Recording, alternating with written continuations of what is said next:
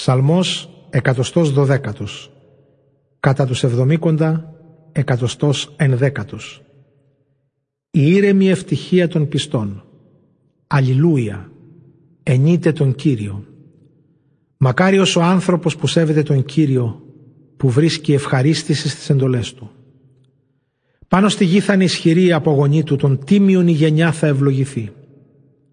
Πολλά αγαθά και πλούτη θα έχει το σπιτικό του και πάντα θα τον αποδέχεται ο Θεός. Ακόμα και στις μαύρες ώρες φως ανατέλει για τους τίμιους. Έχει αγάπη και είναι σπλαχνικός και δίκαιος ο Κύριος. Όλα πάνε καλά για εκείνον που είναι απλόχερος και τον φτωχό δανείζει. Που διαχειρίζεται τις υποθέσεις του σύμφωνα με το δίκαιο. Γιατί ποτέ του δεν θα κλονιστεί. Τον δίκαιο αιώνια θα τον μνημονεύουν. Φήμες κακές δεν θα φοβάται Αμετακίνητα η καρδιά του στον Κύριο ελπίζει. Μένει το φρόνημά του ακλόνητο, προσμένει δίχως φόβο να δει τον αντιπάλων του την ήττα. Μοίρασε γενναιόδωρα, έδωσε στους φτωχούς, θα είναι πιστός παντοτινά στον Κύριο. Θα αυξαίνει η δύναμή του μες στη δόξα. Ο ασεβής το βλέπει και εξαγριώνεται.